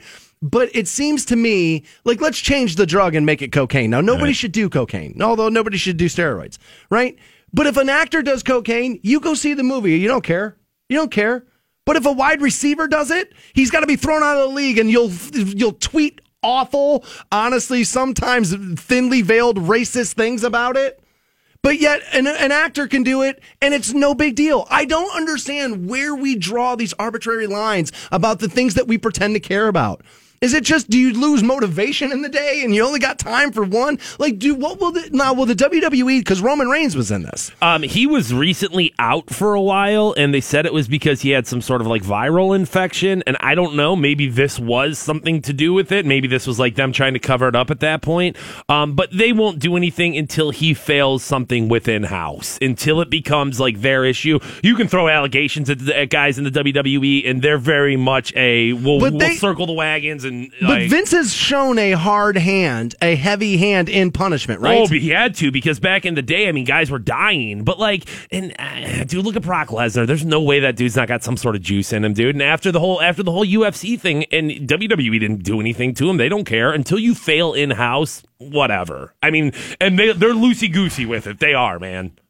Yeah, that's not the best. I, I mean, if you mean- failed a drug test somewhere else in a sport, although it's entertainment. You know what I Right. mean? I an- mean- but dude, guys can get hurt in the WWE, Well, and- obviously. they're, they're, they still have to deal with like regulating bodies. You know what I'm saying? Like you have to go through like the athletic commission. So I think that. You, Oh, really? You know, yeah. So oh, you got those are like Oh, actually. I oh, thought. yeah, yeah, yeah, I thought sanctioned was something Mean Gene Okerlund was nope, just saying. Nope. Even like even like you know Ohio Championship Wrestling has to have their I's Really? dotted and T's crossed on stuff like that. So yeah, interesting. But uh, dude, WWE, why? I mean, until it's your issue, until you have to deal with it, they don't care what what this Rodriguez character says.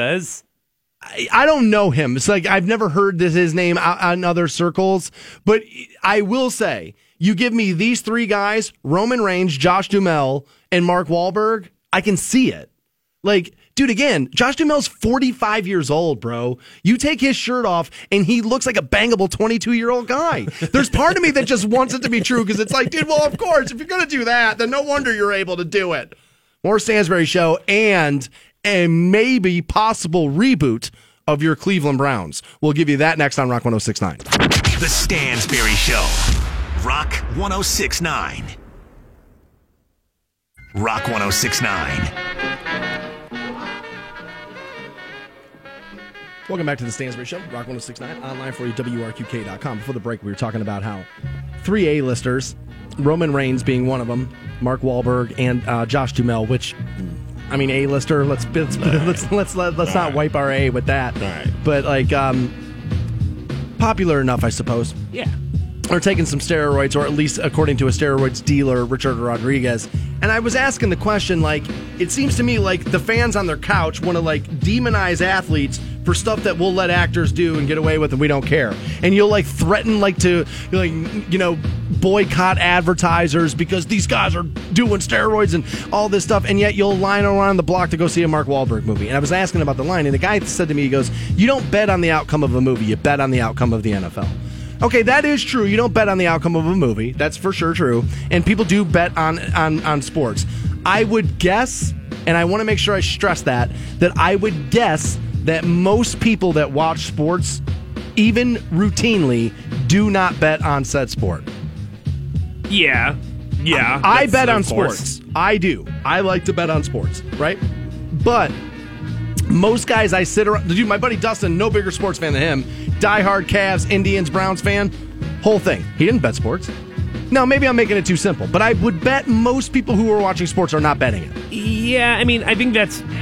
It's not like the NFL saying like, "Oh no, there's people gambling on us, therefore we can't allow steroids into Yeah, our that- game." I don't think that that's what it Uh. Maybe from like the public perception of that's why people get a little bit more upset. Maybe. I, gue- I don't know. I guess. I don't know. I think more than than that though, it just goes back to the concept of it's it's sold to you as equal playing field competition, and as soon as you introduce you know performance enhancing drugs into that, that's when people are like, ah. That changes it. It it does change it a little bit. It just it seems to me like people move this morality line around whenever the hell they feel like it. Uh, yes, one hundred percent. Whether it's it's steroids or sex or whatever it is that we're talking about, I yeah, just people, discovered fire. people, people move the morality line around a lot. It just feels yeah, it just feels that way.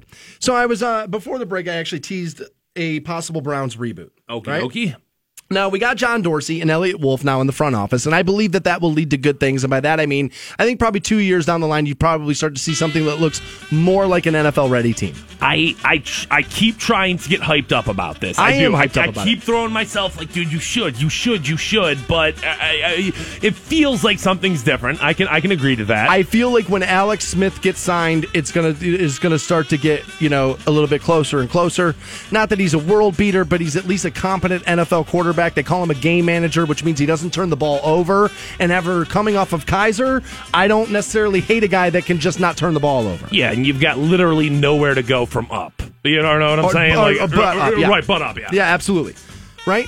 So my buddy, his name is Aaron, but known to his his friends as Pants, and you can actually follow him on Twitter at OK Pants.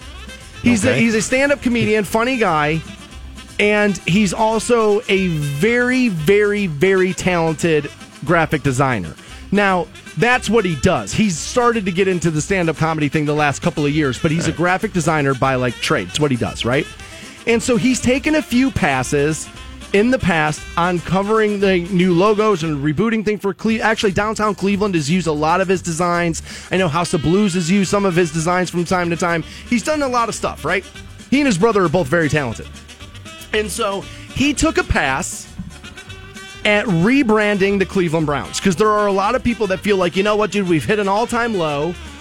Let's get new colors. Let's get new names. Let's just like let's if we're gonna rebuild, rebuild. So the Browns would no longer exist. It no would no longer the Cleveland exist. Browns. They're now the Cleveland whatever. Okay. Well, his idea is the Cleveland Guardians.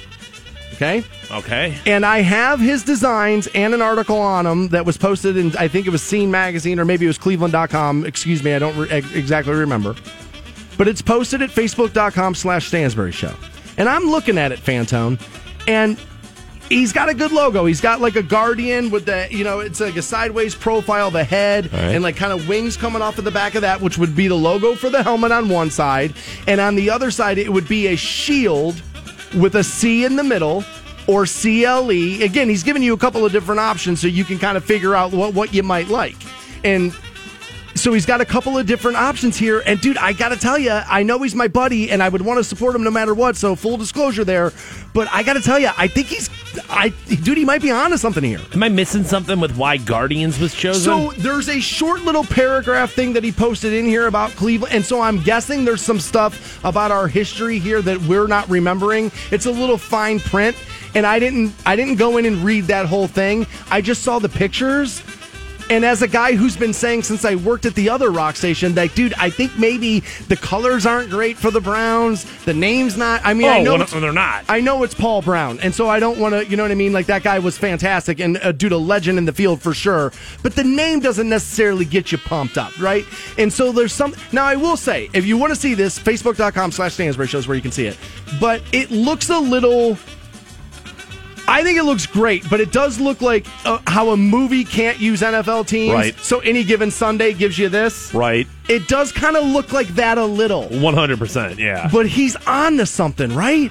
Um, you don't like it? Um, it's not that I hate it. It's not. And I mean, if you gave that to me and just said, like, hey, there's a new team coming out, this is the spiel, this is the colors, I think I probably would like it. I think it would be better received the way it looks right there as an expansion team, Yep. let al- but not maybe a, a- an original franchise. I, I understand the arguments of like, man, the Browns have hit an all-time low. Things are bad. We need to just shake it all off and move forward. But I kind of disagree with that. Like, things are at an all-time low, and like, you need to re- reinvent what the brand means as opposed to reinventing the brand.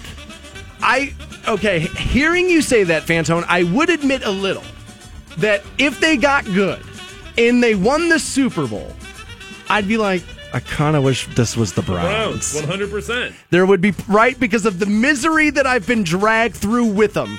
That if we're going to raise the champagne glass, I might want it to be the Browns. Oh yeah, dude. Here's to the Guardians. And and I, honestly, a part of the problem is for me is I hear Guardians and I just automatically think Guardians of the Galaxy and like I don't know if I want I don't I, I- that feels That's a like fair point. That feels like what's his name from that Star Lord or Chris Pratt, Chris yeah. Pratt. That feels like Chris Pratt is going to be at at the opening game. You know what I'm saying? And there's going to be that Groot and the raccoon's going to be there. and I guess maybe that'd be like I said, it looks a little bit like a movie studio needed to skirt NFL like trademarks, and so they created a team. It's like a FUBU jersey, Like, right? Oh, come I- on, a little bit looks like a FUBU jersey. a little bit. little it's bit, a li- uh, it's better. Do pants? I'm sorry, buddy. it's No, better than a FUBU. It's a, it's better than a FUBU jersey. But I think it's cool, and there is something about it where I think I said back in the day that I feel like maybe the color scheme's so bad that players get bummed out wearing it, and that dude, right? I mean, all we hear about is how these young kids want to go to the U. Why did Ohio State start started adding nine thousand uniforms? Because Oregon did it. And because Oregon, dude, kids started wanting to go to Oregon because you got to wear seven different uniforms all year, and that's why every college team did it. And dude, these let's not act like these guys who are coming into the league are that much older than a college kid. No, I mean 23, 20, 24 years so, old. dude, you lure them in with what? With swag, with with cool, like with swag, and, and like whatever looks cool in the moment. Like I Um, don't know, dude. Might be something to it. Now, here's the thing: is I'm not discrediting that idea. I genuinely believe being cool will Matters. make people. Yes, it will make people come to you. Will make people flock to you. We should try it. But but but but the Browns have so many issues in front of their coolness factor. I just can't look at that and be like, well, that's what needs to change. The best argument against it, I would admit, that if that if you went 16 and 0 versus 0 and 16, nobody cares what color you're wearing. That, that, Right. that winning does fix it. Right. I that is a great argument and, and a reason not to do it. Although I would tell you, you got a better chance of red, white, and yellow jerseys saying Guardians on them than you do of the Browns going 16 and 0. True. Right, right. I would tell you, you got a better, you have a better shot at that. Again, if you want to see it, facebook.com slash Stansbury Show. I think it looks pretty good. More Stansbury Show and a $1,000 up for grabs next on Rock 1069. Hope boys brought popcorn. The Stansbury Show. Because I'm about to put on a show. Rock 1069. Hey guys, you got Stansbury here for Dunkin' Donuts. They actually just put a brand. 1069. Welcome back to the Stansbury Show on Rock 1069. We're also online for you at WRQK.com. If you missed anything yesterday, pick up the podcast there. Also, some big home and garden show tickets heading your way momentarily 1 800 243 7625, the number you need on those. This time I promise I'll do it. So, they've released the synopsis for the new Han Solo movie All right. right? Solo, a Star Wars story, which is uh, Okay. basically like the origin story of Han Solo. It wasn't one of the other ones a Star Wars story. Is that like Rebel or Was that the f- A New Hope may have been a Star Wars story. I don't I don't remember. I didn't know if that meant something, if that was significant to something. Not to me, but I you know, I don't know. There are people who take that stuff more seriously than I do. And after seeing The Last Jedi and not loving it. Now I didn't hate it.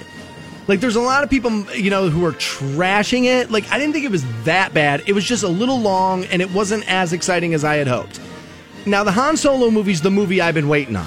But I have a little problem or no, I don't want to say problem, but I but I'm a little cautious on it because it's had multiple directors. Um, now it ended up with Ron Howard being the final director, so that gives me some hope that what we're going to get here is going to be a really decent project. And one of the, I think one of the, one of the most insightful things Fantone's ever said on the program, Here we go. What was it? ironically, was about a franchise he doesn't care about at all, All right. which you felt Disney like stole Star Wars for four billion. Oh yeah, dude. I mean, it, it's it's it's it's crazy to think, and you'll hear, you know, oh, Snapchat was sold for you know eighty billion dollars. Okay. what? All right, so that's the example I want to use right there. So I was talking about Star Wars the other day with some people in the sales department. My, my good my good buddy Nicole. Just sitting around nerding it up. And she was like, "Well, 4 billion's a lot of money." Really? And I said, "When Mark Zuckerberg bought Instagram, he bought it for a billion. A billion for a company that was like out there 2 years." And she looks at me, she goes, "Yeah, but like Insta's famous." I said, Nicole, Star Wars has been one of the most popular movie franchises and financially stable investment, they, dude, and the toy, all this stuff since the 70s. Well, I mean, dude, just look at Uh, not only you know since the '70s its longevity, but look at how much momentum it's gained recently. Now, right. right, where it's like, I mean, you could make the argument if it's bigger now than it's ever been before. More global for sure. Yeah, for sure. And so, yeah, it's probably, yeah, bro, you know, yeah, I, I would imagine that. So if the Cleveland Browns sell for one billion, if Instagram sold for one billion, it's like, dude, Star Wars is worth infinitely more than four times that. Just, just you're right. Based on based on the merchandise alone, that's not even ticket sales. Now- that's not video games. I'm just saying shirts and and and and, and, lunchboxes. Lucas did keep a lot of the rights to the toys themselves, so I don't know about merchant, but Disney obviously was like, "Well, dude, we're not giving you every right to everything." They're, obvi- I mean, dude, there's now Star Wars oranges in the grocery store, so Disney's turning a dime on some of that. Like, obviously, I mean, I mean Grubhub, which is a website that nobody really uses. You know what I'm saying? Sold for three billion dollars. It's just like how how is that on par with Star Wars, dude? Makes no sense to me. And so then she says to me, she goes, Well, how much money did George Lucas really need? And I said, Yeah, because that's how financial deals are done. No, I don't need any more Oh, here. you know, I don't really need it. Or whatever. Now, I don't mean to do this just solely to throw Nicole under the bus. It's just a Here little is, yeah. it's just a little icing on the cake for me. But Ron Howard brings up an interesting point of a difficulty he had directing this movie, which is you know how this ends.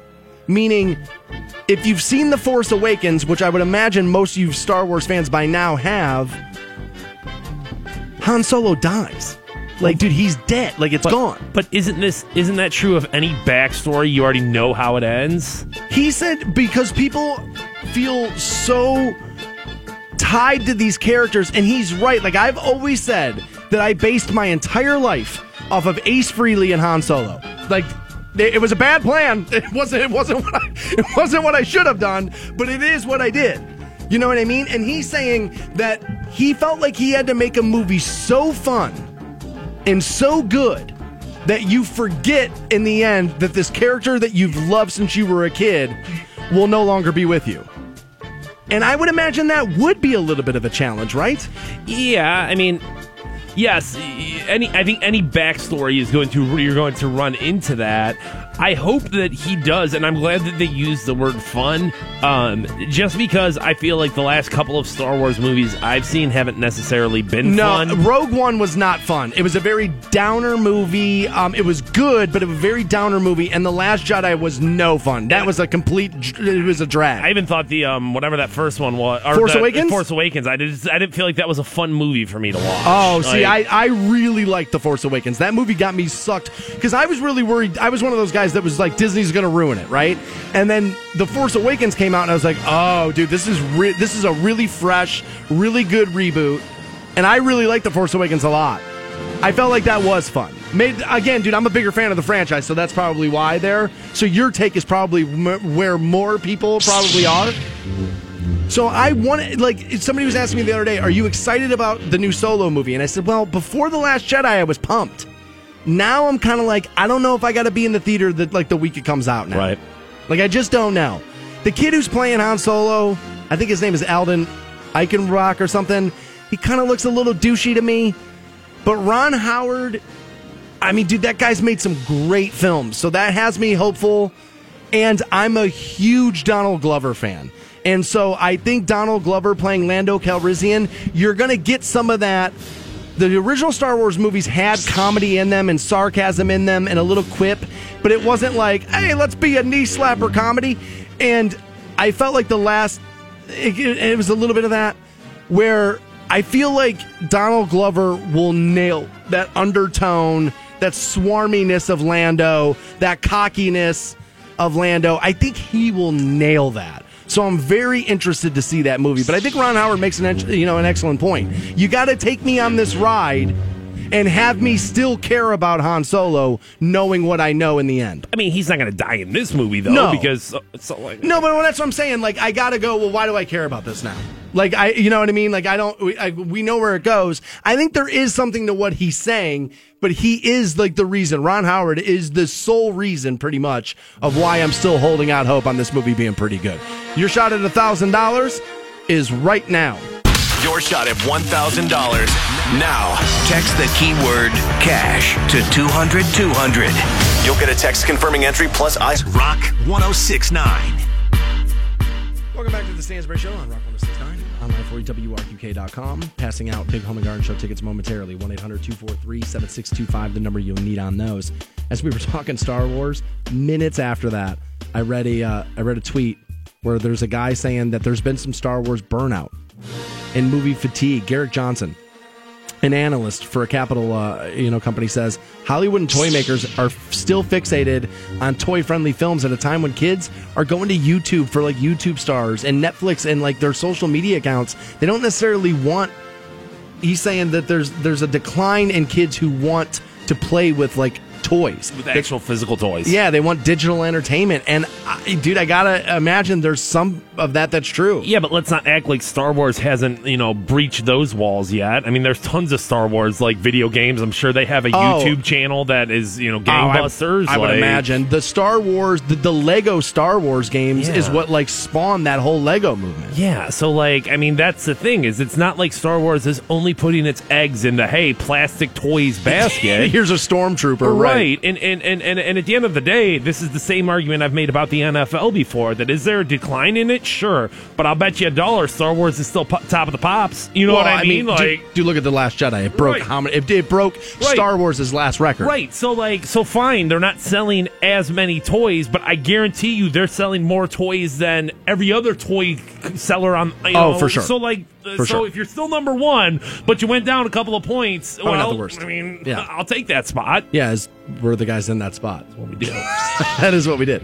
I read an article yesterday that really depressed me. All right. And I don't notice this in myself. And uh, when I look back on the women that I have dated, I don't notice it. Okay? But the the title of the article is Why You're Attracted to Women Who Look Like Your Mom. They say here your wife or girlfriend will normally share some close similarities with the first woman you ever fell in love with, your mother. Now, do you have I don't think your girlfriend and your mother look anything alike. No. I don't see any similarities in the way they look. No. I would imagine that there's at least one or two personality traits that are similar in your girlfriend and your mom. Do you like off the top of your head? Do you know what it would be? I mean, at the end of the day, really what it boils down to is like my girlfriend is very caring of me. She's very like She dotes over you, right? yeah. She does, and like that's what my mom did. So I would be a liar to say there's not some sort of you know correlation. I like when people like- do this. Right. I Sure. mean, like yeah, I like when people you know take care of me. So that's probably what it is. So researchers in Finland recruited some people, men and women, and compared the face of each person's spouse to the participant's opposite sex parent. The absolute, they say, horrifying results are while the women's husbands looked nothing like their dads, nothing. The men were very likely to end up with women who significantly, Fantone, they say, resembled their mothers.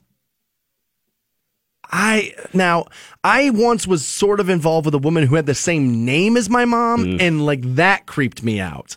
Like if I saw the like my mother's face in the woman, I I I don't know, dude, your boy's going to have there's going to be performance anxiety that comes into that. Yeah, I don't think anybody's going to be able to say like, "Man, you are just a doppelganger of my mother, therefore I'm erect." Yeah, I, but I guess maybe people are saying that. Now, the same um, the same psychologist here says there's nothing unnatural about being attracted to a woman who resembles your mother.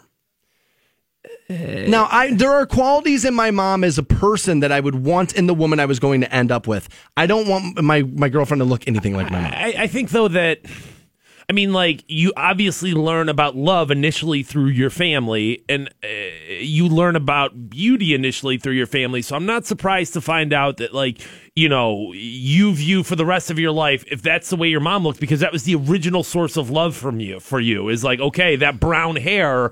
you know what I'm saying? Like that. When my mom was younger, she wasn't a bad looking woman. I mean, dude, I'm, pretty, Right. I'm, dude, I'm pretty sure my mom was prom queen. I think you're looking at it from the perspective of my mom's 70 now, and Right. of course, you know, I don't want any. I don't want to. She's got wide ass syndrome now, yeah, right. that. But you know, uh, back She's in the day, that. back in the day, that was a donk, though. You know what Yeah. I'm saying? So like, Yeah, I mean, dude, actually, dude, if I showed you pictures of the day my mom and dad got married, she's real thin. You could pour it on the sink. Jeez. But I'm pretty sure my mom was prom queen at one point, like or, or like homecoming queen, one of those things. But she says here, the psychologist, that evolution and natural selection have pre-programmed you to seek out partners who come from the same species group. And since your earliest and closest contact is with your mother, she becomes the template that you seek out. Now, wait a minute. Does that mean that evolution and natural selection tells me that I'm supposed to be that I'm supposed to be? I mean, dude, you're you're making a lot of assumptions for a lot of the things we tell people aren't true anymore. Uh, that you're not pre-programmed for that, and you're not this, and you're not this. I think maybe And- at, at the very least you could make the issue that like societal norms play a part of that. You well, know for I mean? sure. I mean, des- definitely societal norms help shape you. They say the mother son connection does not stop at looks. Now, they say a lot of psychologists are throwing away Freud's idea of the Oedipus complex. Mm-hmm. They're saying it's been largely discarded. But I don't necessarily. I, I I think there's still something to that. It says your relationship with your mother will play a big part in how well you connect with women later. That's the Oedipus complex, and I buy that. I mean, and dude, if you ask women, and I think a lot of them would tell you that a good judge of character out of a man is how does he treat his mother? Now, that's coming from a guy who jokes about his mom a lot, throws his mom under the bus a lot, but I'm good to my mom personally. You know what I mean? Like I'm willing to like make jokes about her and her banging, you know, Lou Reed and that, or, or not Lou Reed, whatever, Gramm. Lou Gramm, Lou Gramm. whoever. Lou Reed too. Why not, dude? Throw him in just there. just a 70s GB. So like but you know what I mean? So I'll make jokes, but I do care about her. And I when a woman says that, like if you don't treat your mom well, you're probably not going to treat me well. Why do I feel like there's truth in that? No, I think there is. I mean, it, it, it's just like this is a person that you should have the utmost respect for. That you should have like a a if, if- you should should be able to muster up some empathy for your mother. And if you can't do that with her, you're never really going to be able to do that with me. I, I, I completely understand why a woman would think that. I think it's also worth noting here that like most people grow up, live, live, die, and end up, you know, in the same place that they were. Maybe, uh, uh, you know, moved across town or a block away from their parents' house. But like, so with that being said, like geography and like the neighborhood you live in and the people you, you know that you deal with, People from Minnesota look like they're from Minnesota. and they act like they're from Yeah. Minnesota, and, That's true. and that's who Yeah, it is. that's and true. of course, you're going to think a Minnesota chick's hot because you've been, you know, Yeah. surrounded with it your entire Nordic and life, thick. right? So, like, I just think that that's probably a part That of it. Is good. like, is is is the the the chicks that you grow up in your neighborhood? Well, of course, they're going to kind of be like your mom because they're kind of like their mom, and they're all kind of, you know, we're all we're all kind of the same. Yeah, there's a good argument in there. There's good points in there. You're probably right about that. I mean, geography, I can tell you. Like when I got to Oregon, at first I was like, whoa. Like, you- like you can just tell it's like, do people look different? As a matter of fact, I'll give you a perfect example. So my brother and I went to Top Golf in Vegas while I was out there for Christmas, right? And we walked up to the bar and we both looked at the bartender. She hadn't seen us yet, and we were like, oh Jesus! And she came walking over and she's like, hi, can I get you guys something? And my brother just said to her, he's like, where are you from? Like you're not from Vegas, I can tell. Where are you from? And she's like, "Oh, I'm from Oregon." And we both looked at each other and went, "Yep, that's she looks exactly like she would be from Oregon." I am okay if I can recognize personality traits in the person that I'm dating, like like my mother, because I think my mom's actually a pretty decent person. So like that part's not so bad. But if I looked in like if I was like, "Oh my god, dude, you look like my like my mom," I'm telling you right now, dude, I think I think my nether regions are like, "Bro, I don't want to do this anymore, man. Let's find somebody else." Home and Garden Show tickets up for grabs right now. We'll take caller 15 1-800-243-7625 close out the program for you next on Rock 1069. Dan Stansbury and his boy wonder Matt Fantone. At last, two heroes. The Stansbury Show. Rock 1069. Rock 1069. Welcome back to the Stansbury Show, Rock 1069, online for you at WRQK.com. We have some Canton Charge tickets for you for their game on Saturday night, which, by the way, first 2,500 people through the door, I believe, get a Cavaliers winter hat. Is that right? Brought to you by Phantom Fireworks, and uh, dude, it's gonna be a good time, man. Canton Charge played yesterday. Um, uh, John Holland made his return to the Canton Civic Center. Was able to, uh, you know, give that team the boost they needed, and uh, He looked know- good yesterday, right? Oh, dude, looked fantastic. He's a confident basketball player. Um, he makes guys around him better. So no, it was great to have him out on the court yesterday. Uh, so hopefully the winning ways will continue this weekend at the Canton Civic Center. We'll have to get John back on the program. He's a friend of the show. Yeah. Uh, good dude. Good interview. We can do Pretty that. honest. We'll give you all, you know what I mean? He'll give you the answers that you're looking for. Good dude, laid back. I like John a lot. You talked me into big ass salads, buddy. I'm uh, Okay. I was set to have lunch with somebody. Yeah. One of the salespeople was set to have lunch. Yeah. Talk a little business, and so she was like, "Where do you want to go?" And I was like, "Man, Fantone's like been on me about this new salad place. He swears is good." Big ass salads. So yeah, dude, I think that's what uh, I think that's what I have in store for my afternoon. You got anything going on today? No, I don't have anything too crazy. Um, I, uh, I I will be at the radio station a little later this afternoon. Why? I am uh, I am doing a walkthrough of the radio station with some students from Project Rebuild, so they will be able to uh, kind of come up here and see how the see how the sausage is made. Nice, a little jobs you don't want. Yeah, hey guys, dude, no, get a real career. Go work at the Hall of Fame. What are you talking about? You want to work in radio, Dude, a tour of this radio station is pretty much should just be titled "Why I Should Go to College." I even told him I was like, guys, it's gonna be so anticlimactic. Like you're gonna come up here and you're gonna like you're gonna see behind the curtain. It's and- for computers. right? And there's gonna be like you know there's gonna be that guy, but uh, There's no, no, working parts. We're it. no, they very much wanted to be up here. So, uh, so, so we'll be up here. I think two thirty or three o'clock, and uh, they wanted to be very clear with their thanks to you, buddy, as Stansbury has agreed to do the Jackson Polar Plunge. Yeah, so did Hue Jackson. We saw how that worked out. I'm not. I no, I will. I, dude, it's for a good cause. We're gonna raise some money, Yeah. and uh, you know, I, I believe in you know every now and again, dude, with, with the position I have, you should give back and try to, you know what I mean, and try to take care of the community. If I'm gonna destroy the world, I should help rebuild it. Right. And I and I do believe in what Project Rebuild does. I do. I believe in that. That there's that the, there are kids that are at risk that aren't necessarily lost, and that if they can find the mentoring that they need, they can they can have the lives they want. I think the ages of 16 through your early 20s Formidable, man. uh, formidable and very confusing and that was that was me my perspective and like my experience and that's when I had like a support system and people who were very much like no do better idiot like stop doing that if you are just left to your own devices at age 19 it's not hard to understand why things go south for some people. Yeah, so, be easy. So I, I mean, I know a lot of people are like, man, there needs to be more. You know, there needs to be more people who are reaching out and blah blah blah blah blah. Project Rebuild does exactly that. It does it every single day, and it does it with kids in Stark County. So uh, very happy to have you on board with that, buddy. I'm gonna freeze my balls off. but if it's dude, It's if all, it- it's all for good. you know, here's the thing. It is for me because, dude, I live downtown. So if I could stop one kid from breaking Right. in my house, I'll jump right in that then, your, then your boy absolutely loves it. Let's pass out these charge tickets. We'll take caller 17 1 800 243 7625 on those. However, still stick around. Teresa at 1010 will give you your next keyword that will put $1,000 in your pocket. We'll talk to you again tomorrow morning, 6 a.m. on Rock 1069. Have a great day. See you.